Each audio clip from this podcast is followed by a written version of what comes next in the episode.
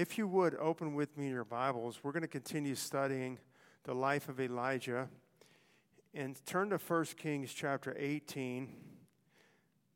And we're going to read a good portion of this. We're going to read verses 1 through 16 because I want to lay out the, the story of what's taken place now. 1 Kings 18, starting in verse 1. And it came to pass after many days that the word of the Lord came to Elijah in the third year, saying, Go, show thyself unto Ahab, and I will send rain upon the earth. And Elijah went to show himself unto Ahab, and there was a sore famine in Samaria. And Ahab called Obadiah, which was the governor of his house. Now Obadiah feared the Lord greatly.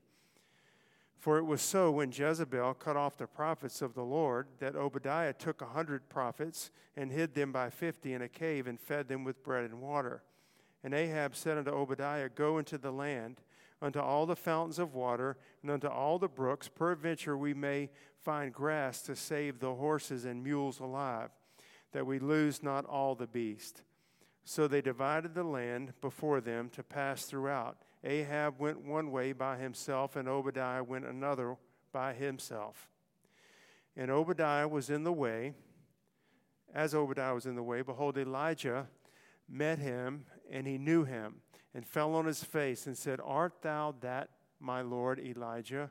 And he answered him, I am. Go tell thy Lord, behold, Elijah is here. And he said, What have I sinned that thou wouldest deliver thy servant into the hand of Ahab to slay me? As the Lord thy God liveth, there is no nation or kingdom whither my Lord hath not sent to seek thee. And when they said, He is not here, he took an oath of the kingdom and nation that they may be that they found thee not. And now thou sayest, Go, tell my Lord, behold, Elijah is here. And it shall come to pass as soon as I am gone from thee, that the Spirit of the Lord shall carry thee whither I know not. And so when I am come and tell Ahab, and he cannot find thee, he shall slay me. But I, thy servant, fear the Lord from my, my youth. Was it not told, my Lord, what I did when Jezebel slew the prophets of the Lord, how I hid a hundred men of the Lord's prophets by fifty in a cave and fed them with bread and water?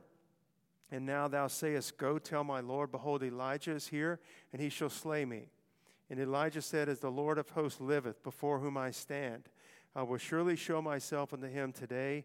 So Obadiah went to meet Ahab and told him, and Ahab went to meet Elijah. Okay? So we got the we got the, uh, the actual account here of what's taken place. And so finally, you know, the word of the Lord had come to uh, Elijah th- about three and a half years before and said, Go hide thyself, right? Go hide thyself by the brook Cherith after the first time. Now he says, Go show yourself to Elijah. And, and once again, what do we see from Elijah but implicit and immediate, immediate obedience? He, be- he goes to show himself uh, to Ahab. Go show yourself to Ahab. And he, he goes to do it.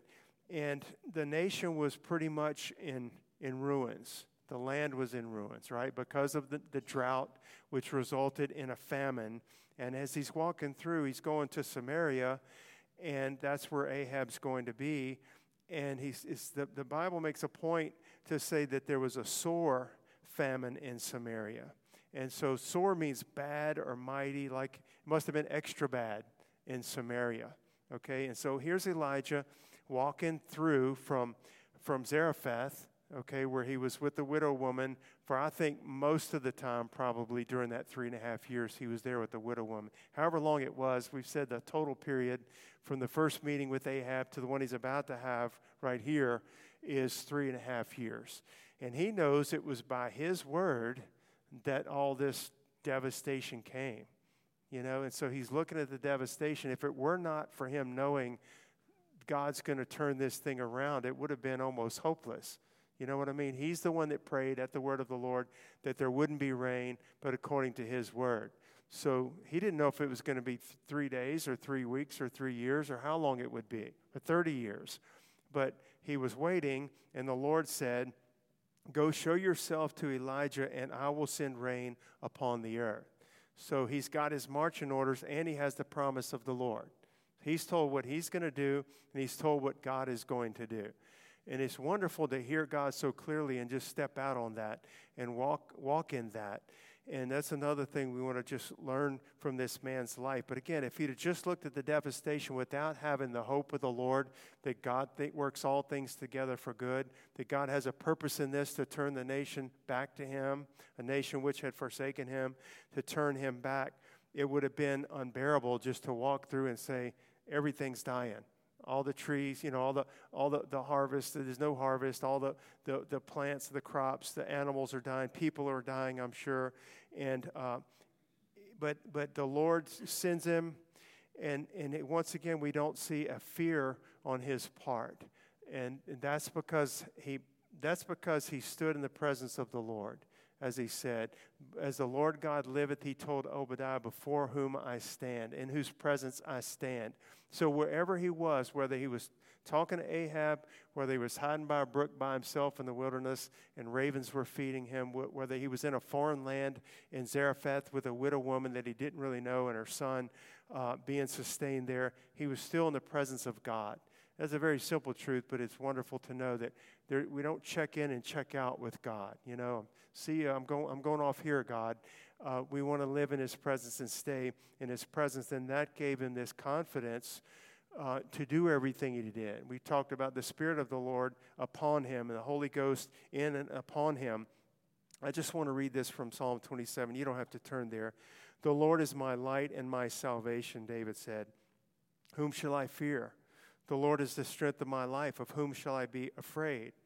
When the wicked, even mine enemies and my foes, came upon me to eat up my flesh, they stumbled and fell. Though a host should encamp against me, my heart shall not fear. Though war should rise against me, in this will I be confident. Knowing that the Lord was with him, okay, knowing that he was in his presence. Again, not only knowing he was a Christian, so to speak, I know he's a follower of Jehovah, but knowing he was in the will of God. Every step he took, he was in the will of God. The safest place you can be in your life is in the will of God. I don't care if God sends you by yourself into the middle of you know some hostile situation and you're the only person there. If he sends you to uh, a Muslim country where it's illegal to bring Bibles or whatever, wherever He sends us, if we're in the will of God, that's the safest place to be. Just remember that. That's where we want to be. Amen. And so, what what what Elijah was confident in was not only that the Lord was with him, but the Lord was going to turn the whole situation around to bring the nation back to him. He was confident in this. And there's a scripture that uh, he, was hoping that Ahab and the people, right, that had forsaken God and followed after Baal and Ashtarte and these other gods, they had torn down, torn down one of the first orders of business for the new administration of Ahab and Jezebel was to tear down the altars of Jehovah throughout the land. Can you imagine? It's the Lord's land. He says, I've made a covenant with the land. The land is mine. Okay? You're my people.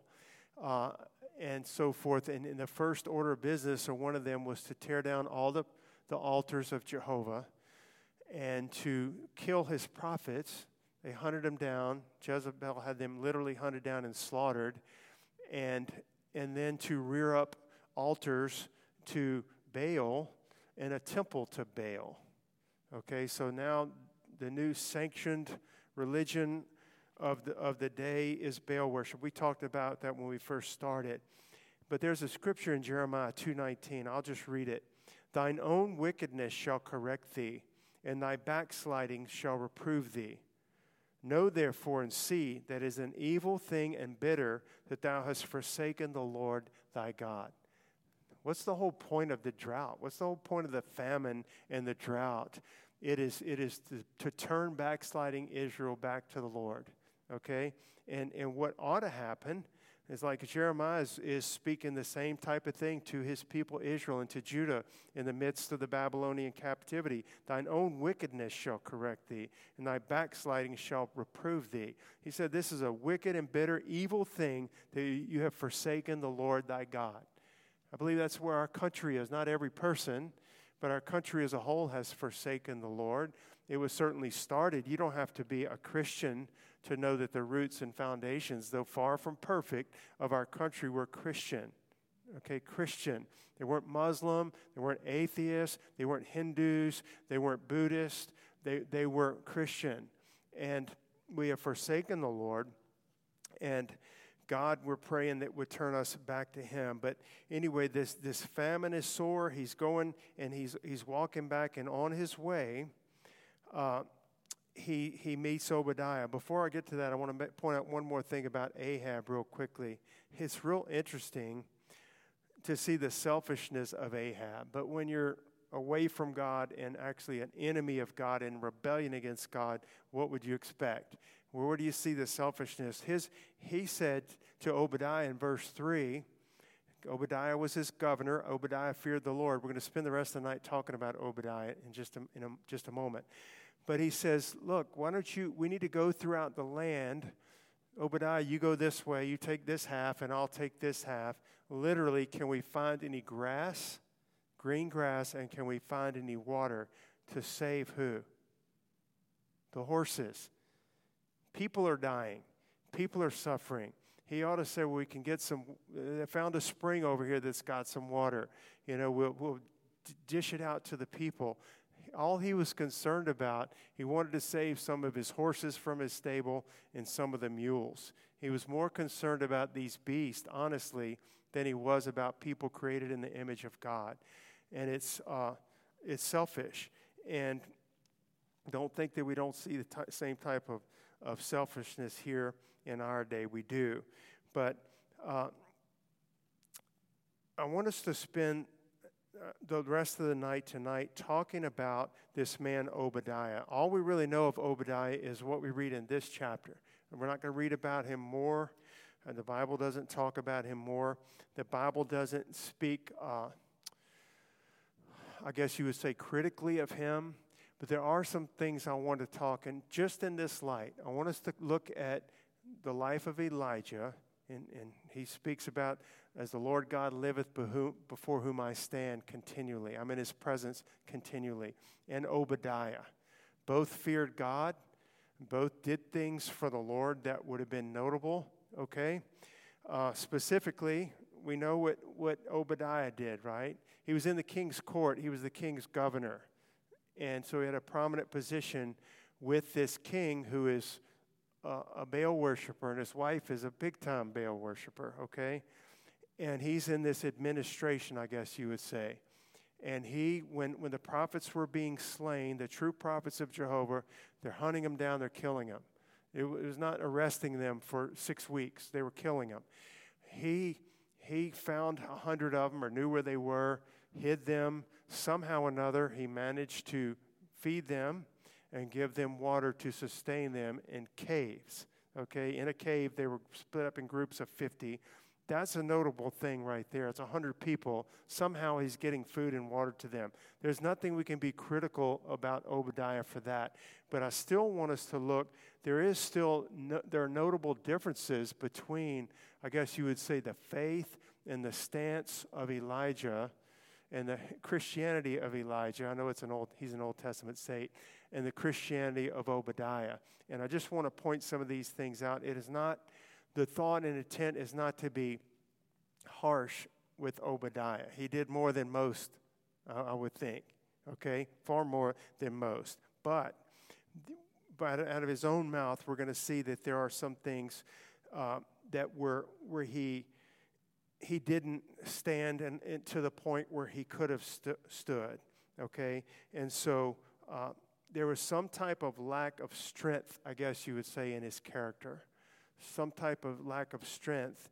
And again, I, I'm going to reiterate this. I'm not trying to be critical. I want to use him as an example, I guess I would say. I want to use him as an example for our day about Christians that are Christians in name only, maybe are Christians that are Christians and it's hard to tell they're Christians, or, and those that really take a stand for the Lord uh, privately, publicly, bear his reproach outside the camp. Okay? And that's what I'm that's how I'm going to use it.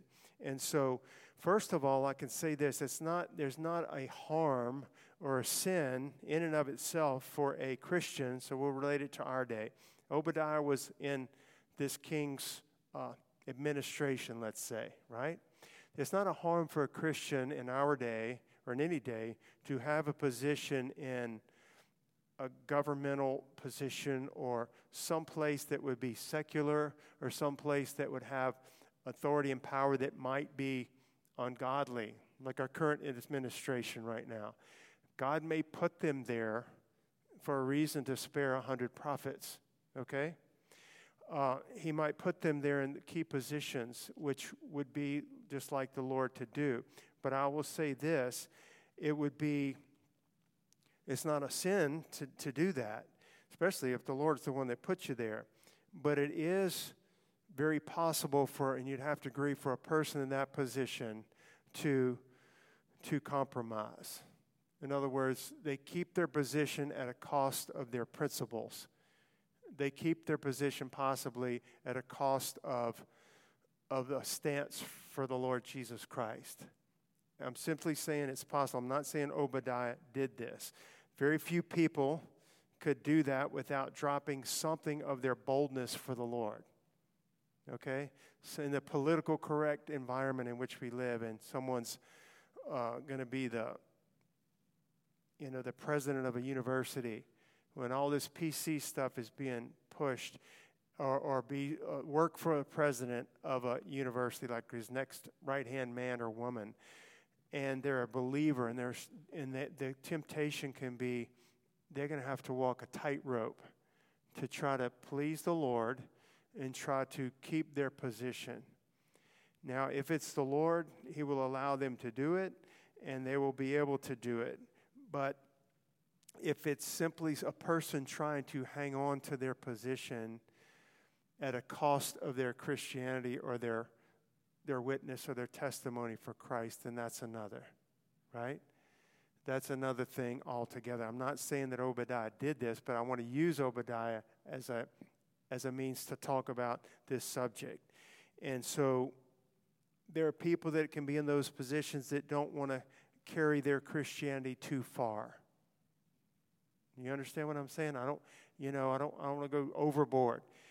What, and, and as I'm talking about Obadiah, for example, I want you to keep in mind the difference between him and Elijah.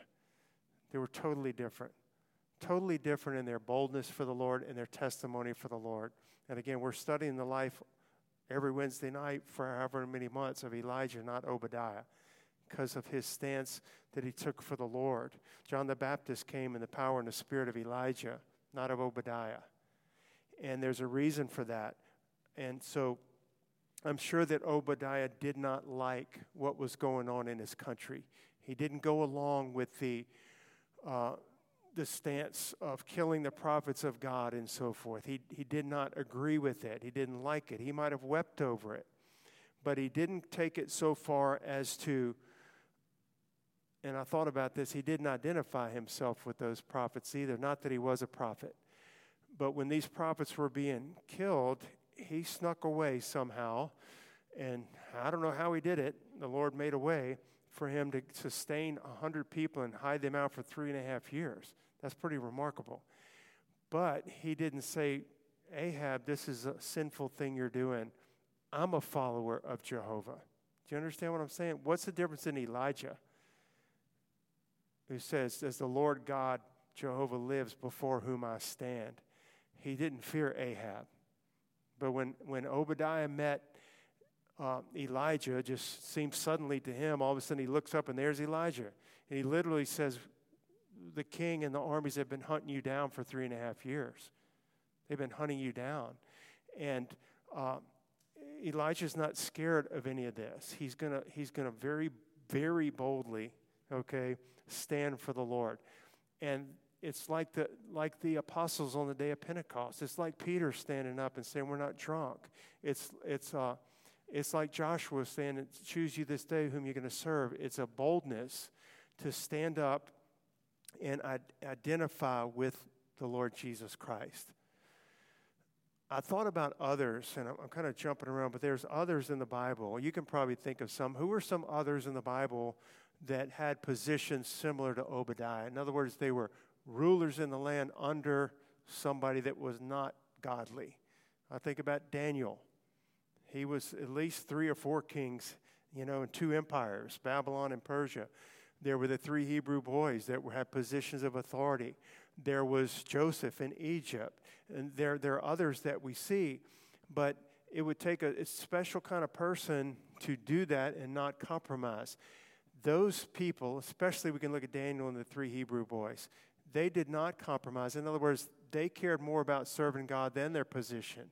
God put them in that position, but they weren't trying to maneuver a little tightrope and see how I can get through here, keep my position.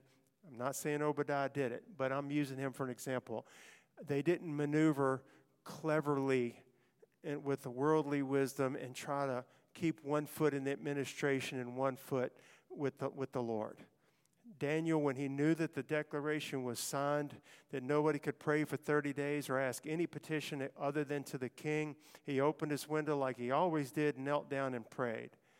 There was no, I'm gonna, well, I gotta, oh, if I do that, maybe I'll go in my closet this time and pray. So that's what I'm talking about there, there's a difference, and there's one that is really of God and honors the Lord and that God can use. It's that bold testimony. It's the ones that's spoken of in the tribulation period, and they overcame him by the blood of the Lamb and the word of their testimony, and they loved not their lives unto death. That's what every one of us is called to do and be. I want to be like Elijah not so much like Obadiah, although I'm thankful for what he did. God did use him for a purpose. But you see the difference, right? We do see the difference. And what was when Elijah and Obadiah did meet? What was Obadiah's number one concern? I think he said it three times. If I go leave you here and not turn around and go tell my Lord, he says, and Elijah goes, You go tell your Lord. It was almost, I don't know if he meant something by that or not. Uh, you go tell your Lord, I stand in Jehovah's presence. You go tell your Lord uh, that I'm Elijah is here. And three times Obadiah says, if I do that, he's going to kill me because he's going to kill. Three times he was worried about his life you know, either the, the Holy Ghost is going to carry you off somewhere and you won't be here when I come back, or you'll leave, or something, and we'll show up back here at this spot and you'll be gone. Ahab's going to kill me. Three times he was worried about his own life. Elijah's not worried about his own life, his life is God's already. And if we would look at it, and if I would look at my life that way, then there's not a real fear in dying if we're in God's will. It's already gone. It's already been bought with a price. I'm already crucified with Christ. Right? And so th- this is a difference between these two men as well. It's easy to be critical. I'm not trying to be critical. I'm trying to, to make a, a point. Okay? Make a point. I want to, uh, you can keep your spot there, but turn to John chapter 11.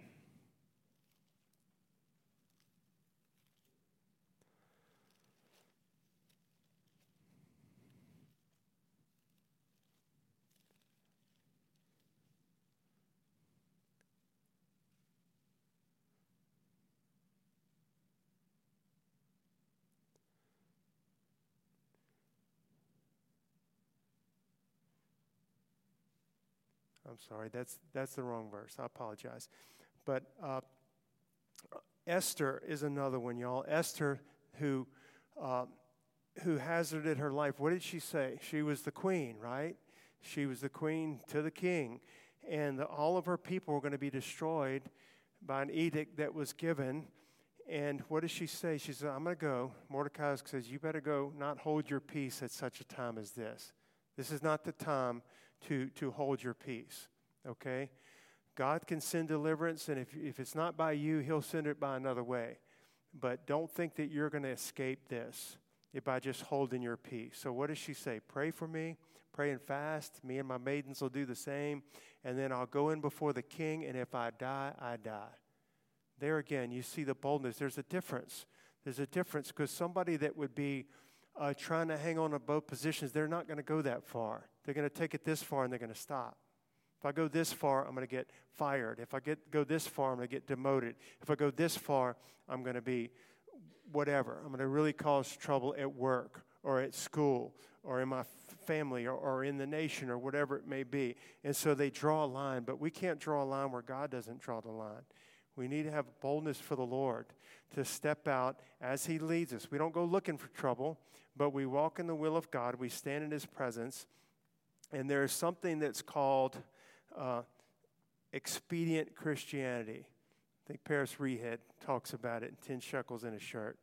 And I really I looked up that word because I thought this is what it would be. This would be expedient Christianity where you're you're you're using your Christianity, like I said, a fine balancing act to try to keep the best of this world over here in your position and your influence and to try to keep a foot in heaven as well with the Lord over here. This is the person that would hide the prophets, but they're not going to speak out and identify themselves with the prophets or the people of God that are being slaughtered. You understand what I'm saying? There is a difference and expediency. I looked it up. Um, the word means the quality of being convenient and practical. Listen to this, this is the actual de- definition. The quality of being convenient and practical, despite possibly being improper or immoral.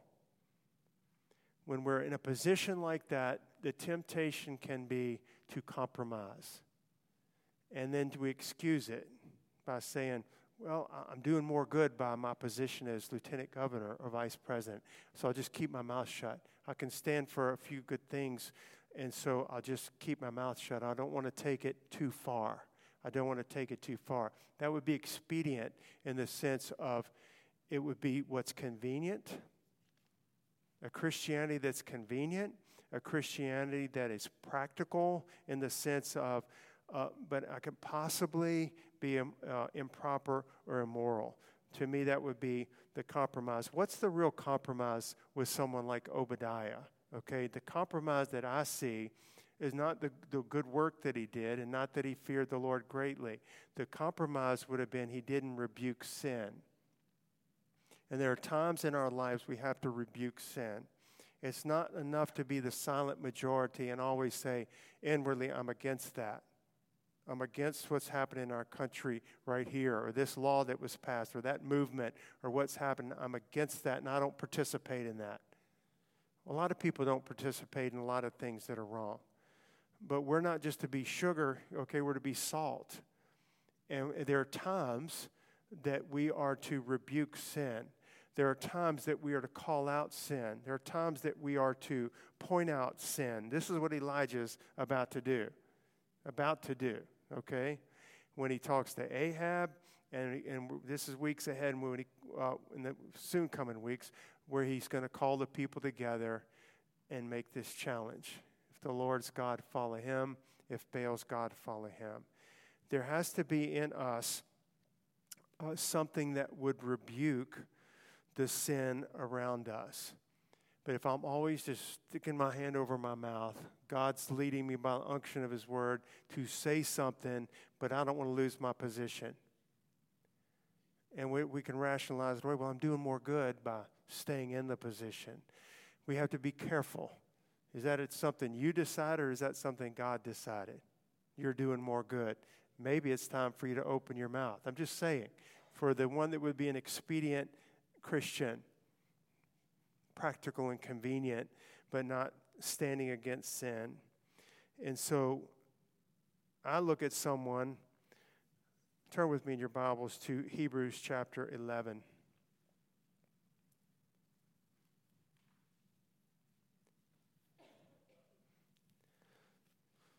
This is one of my favorite passages. And you know, when, when we, our church first started, we did a, a study on the book of Hebrews.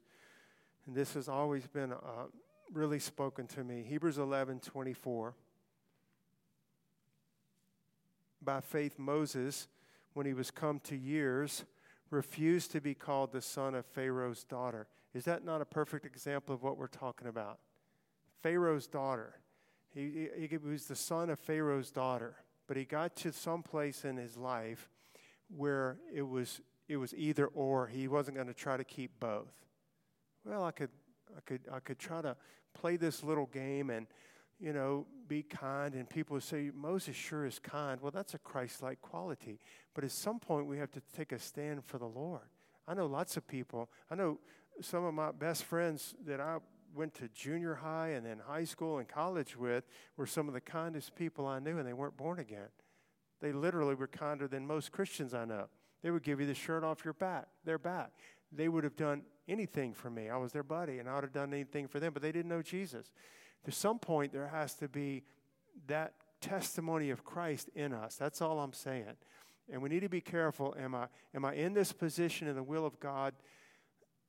And, and am I trying to hang on to it to make it my own? Because Daniel did not. He prayed to Jehovah knowing that the law was signed knowing that the penalty was to be cast in the lion's den, and he still did it. Okay, so the three Hebrews did the same thing and refused to bow. And so, by faith, Moses, when he was come to years, refused to be called the son of Pharaoh's daughter. He made a choice, and it was an identification. It was a choice to identify with Christ, and all the way down the line, choosing rather to suffer affliction with the people of God. Obadiah didn't suffer with those that were being persecuted for Jehovah's sake. He didn't suffer with them. He was warm and fed, and everything was probably very comfortable for him in the king's palace. You understand what I'm saying? I'm not saying that's a sin. I'm saying it could be, and we need to be careful. Choosing rather to suffer affliction with the people of God rather than to enjoy the pleasures of sin for a season, esteeming the reproach of Christ greater riches than the treasures in Egypt, for he had respect unto the recompense of the reward. By faith he forsook Egypt, not fearing the wrath of the king, for he endured as seeing him who is invisible. That says a mouthful right there. But what if God put him in that position? And what if God, you know, could use him? I pray, I pray God did put him in that position. I pray God would use people in our day in those positions. I really do. But they better be careful, whoever it is and whoever we are, not to just be using that as an excuse. Well, I can't go too far. I can't go too far. Daniel went too far. But we're still talking about Daniel. By faith, Daniel, right? The three Hebrew boys went too far, and we're still talking about them. We're still talking about Elijah and the like because there's a boldness in them to stand. So I'll say it for the fifth time, not trying to be critical of Obadiah. I'm trying to point out a characteristic that could be common with him and with Christians in our day. Amen. David, uh, I'm sorry, Esther, she says, if I die, I die. No more trying to hang on. Well, it sure is comfortable in that palace. And I got everything I ever wanted, you know. And she could have held her peace and Maybe they wouldn't find out she was actually Jewish or Hebrew, you know? Uh, Mordecai said, No, it's not going to work like that. You've come to the kingdom for such a time as this. You go in and talk to the king. Don't hold your peace. Well, it had to muster all the courage she had and then God's strength and grace, but she already had resigned. If I've done, I'm going to go talk to the king on behalf of my people for God's sake, and if I die, I die. Hallelujah. That's why we're still talking about Esther. Amen.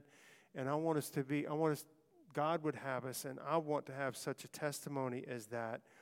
These people that they were compromised, they never rebuke sin. And it's like uh, they find excuses and reasons not to do it. They're sorry for those that are persecuted, but they don't want to carry it too far because, in their estimation, it's too costly It's too costly. Amen. And so, uh,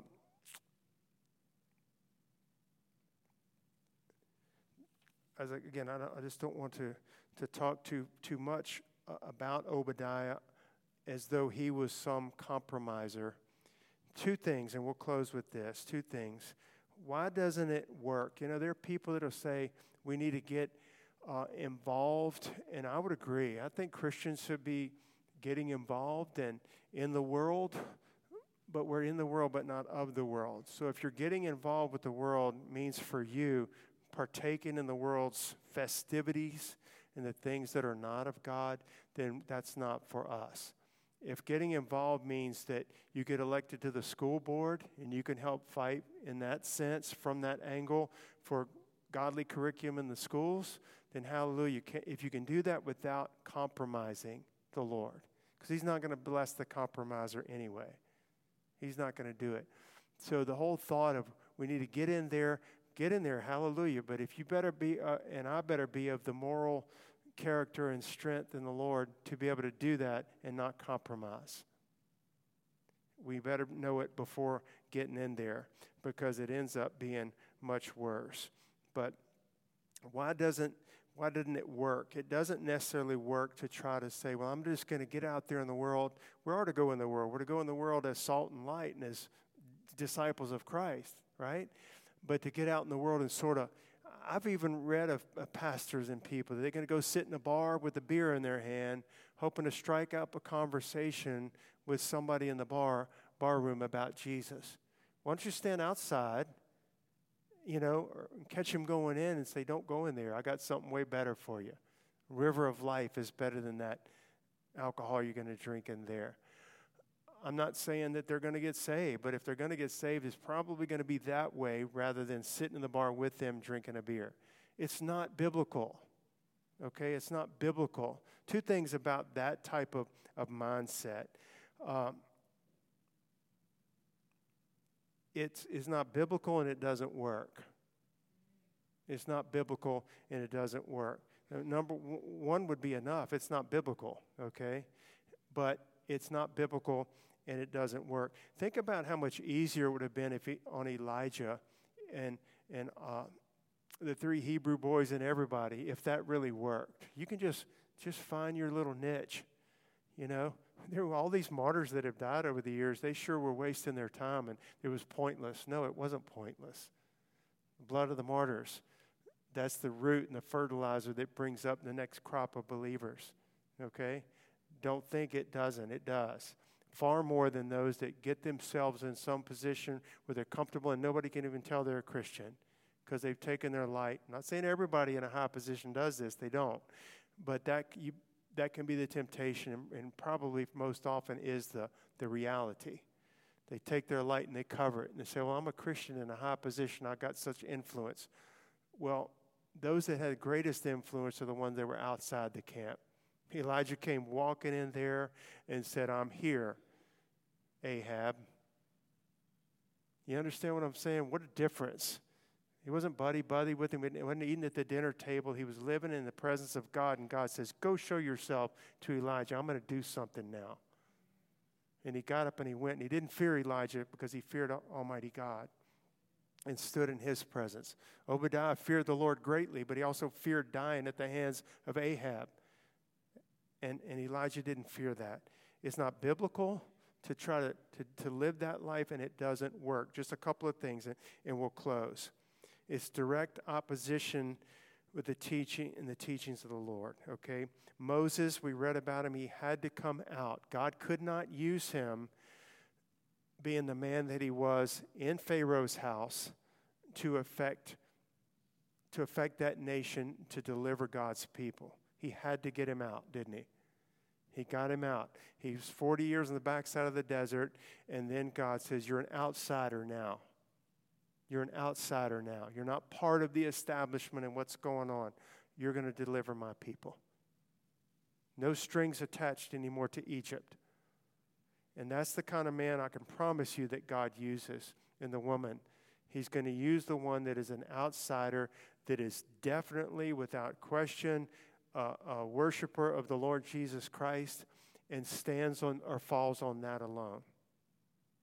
And uh, we know the scripture, I'll just read it. Come out from among them and be ye separate, saith the Lord, and touch not the unclean thing. Again, I'll say it again. It's not a sin to be in a position in a worldly uh, or ungodly administration or government if God's put you there and He's going to use you for a time and for a purpose.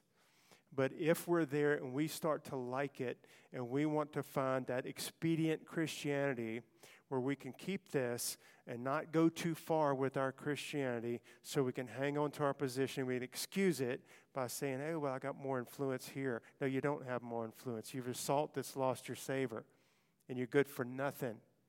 You're good for nothing. And so it's not biblical. Amen. And so Jesus died without the camp, it says in Hebrews. And the cry to you and me is let us therefore go outside the camp bearing his reproach. outside the camp. Not doesn't mean we just have to move out of town. It means outside of what's going on in the world, in the world system.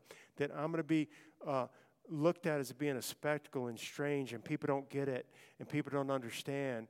Because why? The Bible says we're pilgrims. We're strangers and pilgrims. What was Elijah would have been a stranger and pilgrim. They would have all stared at him. He was not part of what was going on. He was totally, everybody knew he stood for the Lord God Almighty. Everybody knew it. He was the reason it hadn't rained for three and a half years. The power of his prayer, right? He was totally outside the camp, and then God sent him back in. It's time. That's the one God's going to use.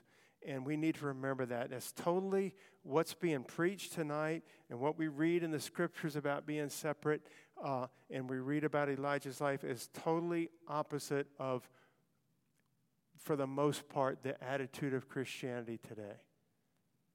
You know, we build relationships and we want to, we want to, uh, it's the whole idea behind the seeker friendly church. You know, get them in, get them in, get them in, get them in. We don't have a cross hanging up anywhere. We don't talk about the blood. We don't talk about sin. We don't talk about repentance. Get them in the church, get them in the church, and somehow, somewhere along the way, we'll sneak in the gospel. Doesn't work that way. Jesus said, What you've heard in secret, proclaim it from the rooftops. Proclaim it. Live or die on that. Stand or fall upon the gospel of Jesus Christ and identifying yourself with Him. You have to be wise. not telling you go in and, and do something foolish out of the will of God. I am saying that don't compromise. That's what I'm saying. Don't compromise. If you want to affect or influence the, the world in which we live, we're going to do it as an outsider. We're going to do it as an outsider. A pilgrim, a stranger, and a pilgrim like Elijah was. I'm going to close with that. D, you can come. Y'all stand with me tonight.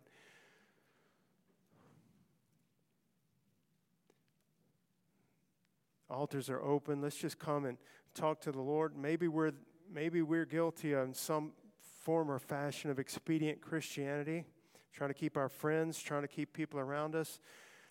We don't want to lose them and we're compromising Christ in the process. I would think at some point we've all done something like that. Father, we just come before you tonight, Lord, and we're telling you tonight, Lord, we want to identify with you and bear your approach like Daniel, like the three Hebrews did when c- commanded to bow down or be thrown in the fire. We want to, like Elijah, not be part of the world system and the sin. We want to call it out as you would enable us and, and lead us to, Father. God, forgive us of any sin and compromise in our lives, God. Trying to keep one foot in the world and one foot in, in the church house, God. Uh, it's a temptation for all of us, Lord. I pray, God, that you give us great boldness. To me, that's the spirit and power of Elijah that we're talking about. It's your Holy Spirit that was upon him. Obadiah knew it was upon Elijah. And Obadiah feared the king, and Elijah feared the king of kings. God, we want to be the one that fears the king of kings. We want to already be dead to this world and dead to this world's opinions of us and dead to any uh, harm they could bring to us. We are invincible as long as we are in the will of God. Elijah was invincible in the will of God. And God, I pray you'd make us. This world needs this, God. It needs that testimony of Christ. They need Christ, but they need the testimony of Christ to be strong in us, Lord. I pray you'd make us that, God. I pray you'd give us boldness. I pray you'd forgive us when we've been cowards. I pray you'd forgive us when we've made excuses for our expediency, God.